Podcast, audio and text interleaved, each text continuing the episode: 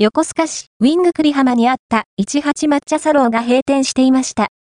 ウィング栗浜1階にあったオーガニックの抹茶やほうじ茶を使ったスイーツ店18抹茶サローが2024年1月31日をもって閉店していました。